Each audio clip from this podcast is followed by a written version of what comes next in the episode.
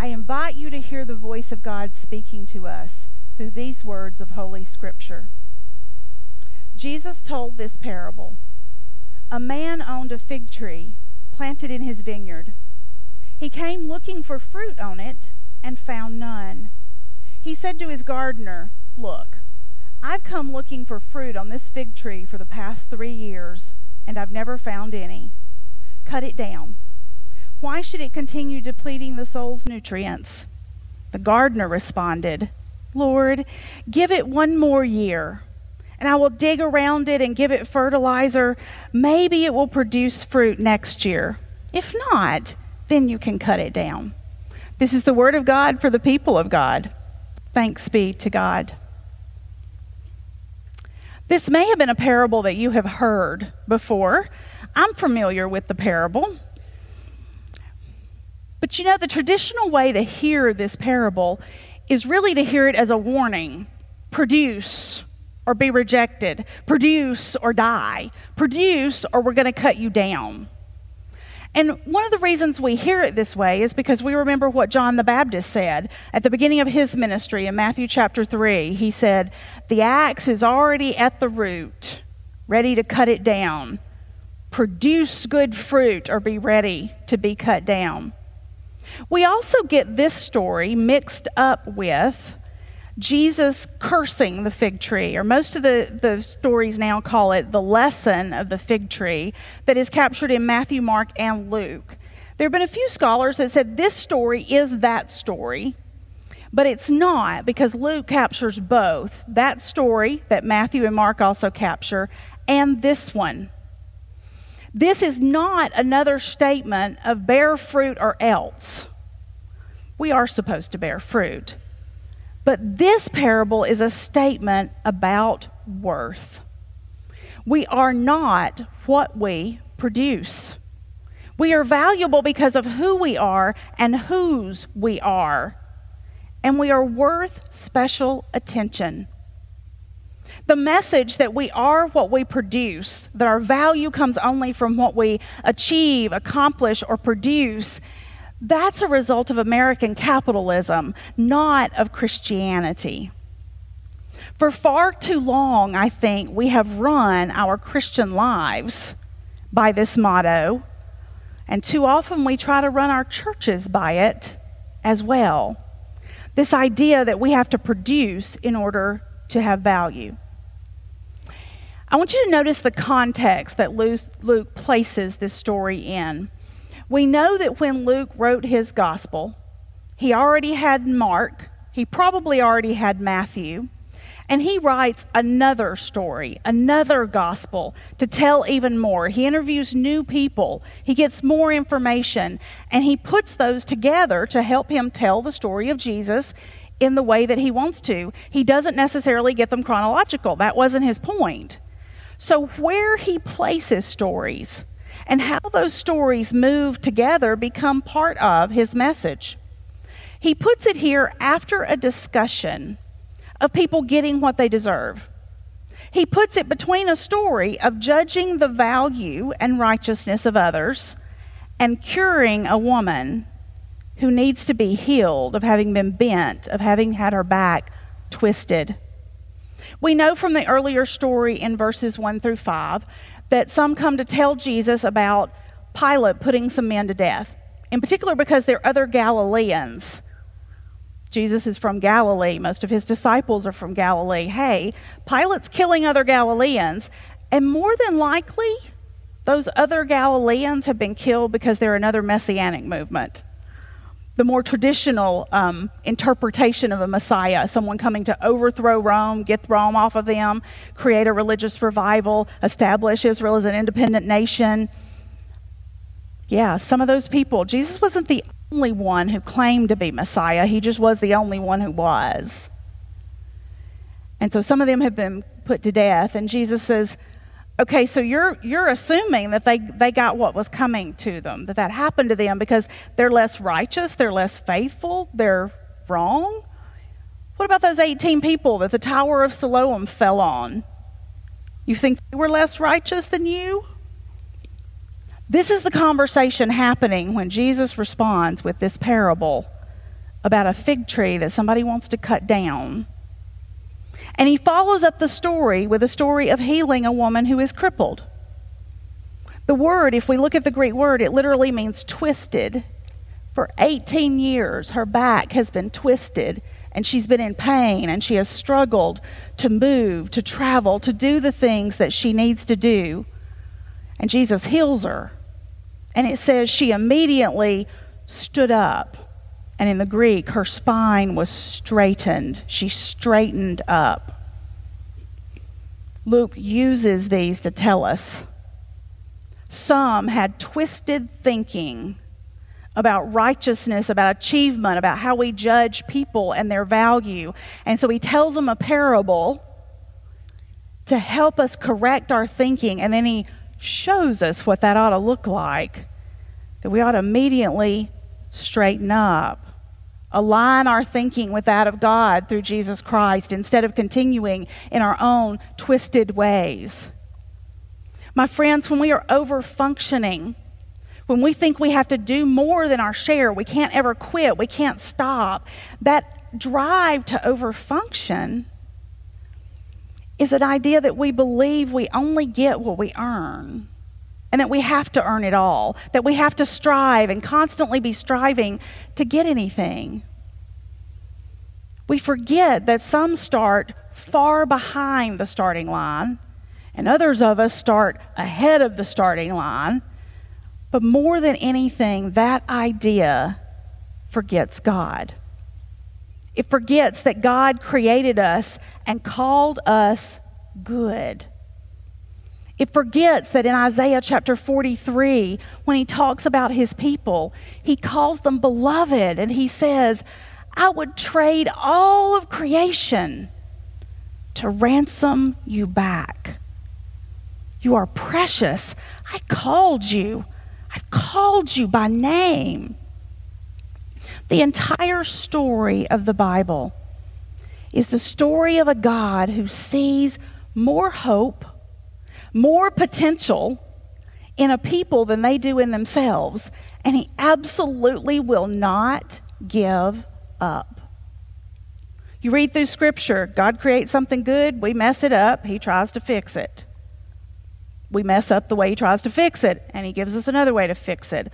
Ultimately, He just comes in the person of Jesus Christ to fix it once and for all. That's the story of Scripture. God didn't do that because we weren't valuable or because we weren't valuable until we did something. God did it because we were valuable. The story also reveals that God even goes on to give us everything we need to live lives pleasing to Him. God saves us, we don't save ourselves. God loved us, we respond to that. We accept the gift of forgiveness through Jesus Christ. We don't earn it. Jesus paid our debt for us. We're not paying it back. That's not what's happening in a church. We're not paying God back for not sending us to hell. No, we are responding with glad and grateful hearts, responding to the love that God gives to us. God even gives us the Holy Spirit to manage this spiritual renovation project that is us as we become more like Christ through sanctifying grace. And He gives us the gifts of the Holy Spirit so that as we come together in congregations and churches, we can accomplish the work that He has given us to do. He doesn't do all of that because we lack value, but because we have value.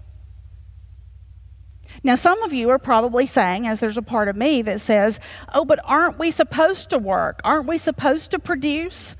Like my mind immediately goes to Second Thessalonians chapter 3, where they're talking about how the church is going to work and says, well, I mean, we taught you this when we were there. If someone won't work, they won't eat. Like, this is not about freeloading.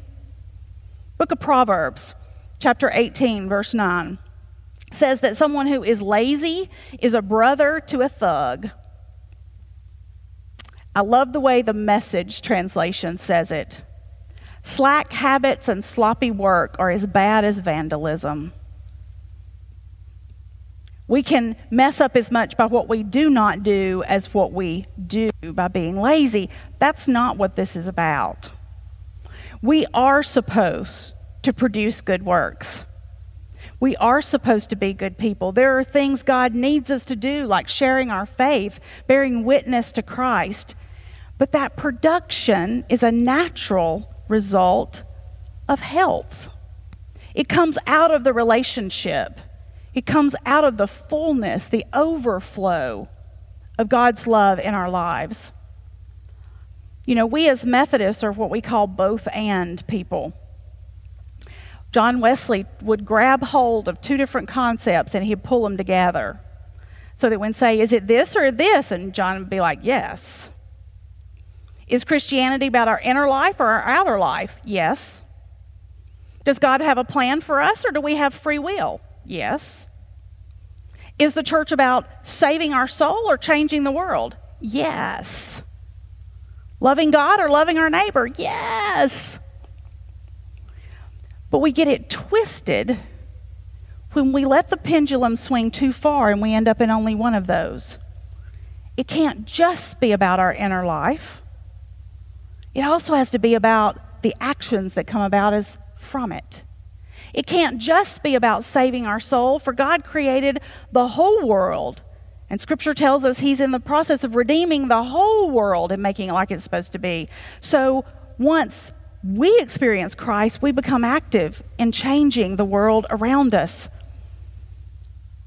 The way we show our love for God is also through the way we love our fellow human being. Both and. Being matters, doing matters. We're not saying don't work. No, that's not what you should hear here. But you don't do what you do as a determination of your value. You do it as a determination of witness to your value because of who God says that you are. And we don't do that to the point of exhaustion. When we become exhausted, we tend to be negative. How many of you know that? A child who is tired is a cranky child. A tired Tammy is a cranky Tammy. Just recently, Kyle said to me, um, When you scheduled for some time off? Because you're overdue. And I went, It's February. How can it be overdue? And he went, Well, you, you need some time off. And I said, Am I being mean? And he went, Well, when we get exhausted and tired, we tend to get negative. And if we keep working and pushing beyond that, we will hit something called burnout. And if we keep pushing beyond that, we'll experience a breakdown. We'll be broken in who we are. My friends, that's not what God wants for you. Not even the way in which God works at drawing you to Himself and saving you is never about breaking you. What He says is when the world breaks you, I pick you up and put you back together.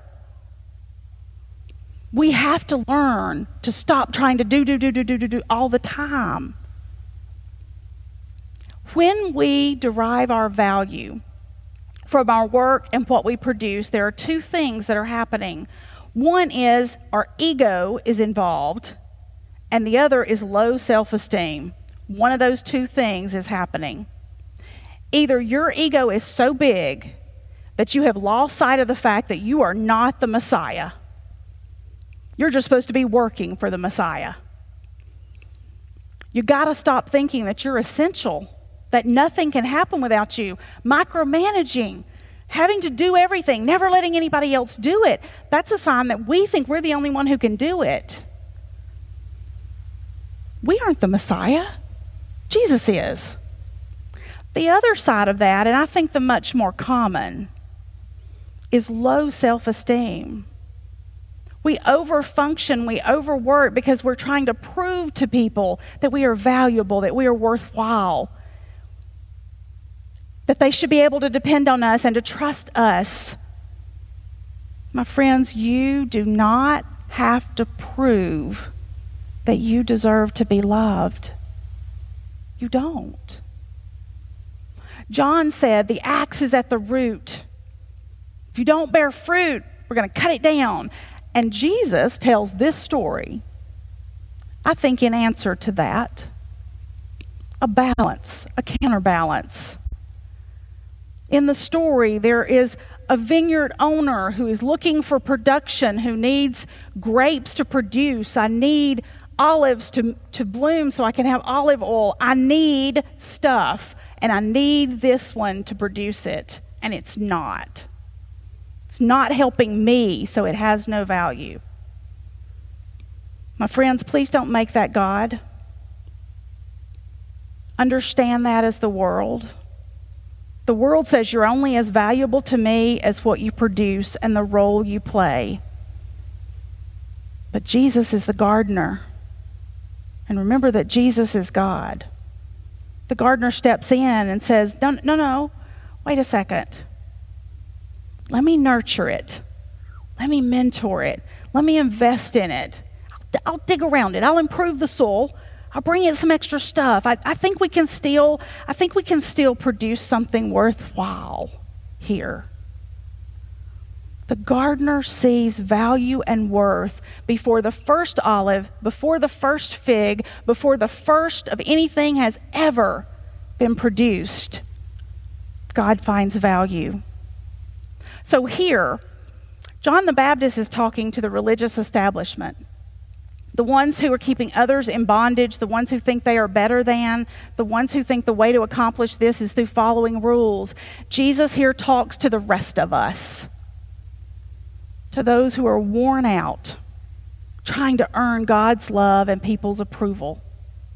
To those who have been running that rat race for so long that you don't know if you can even keep doing it for another day.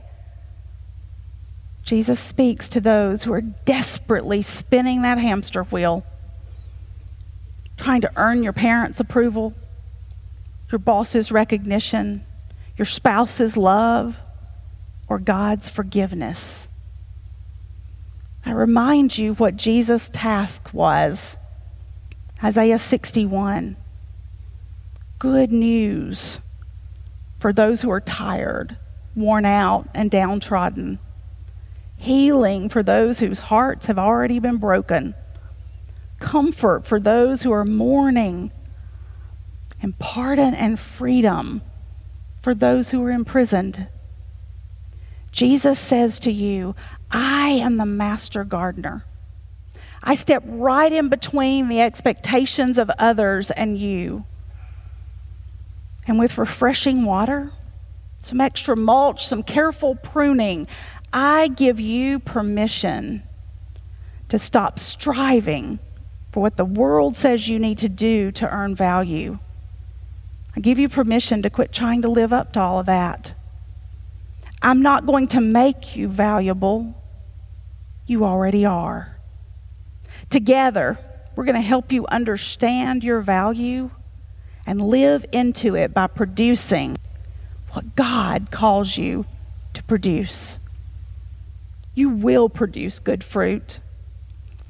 Not so that I will love you, but because I do. Thanks be to God.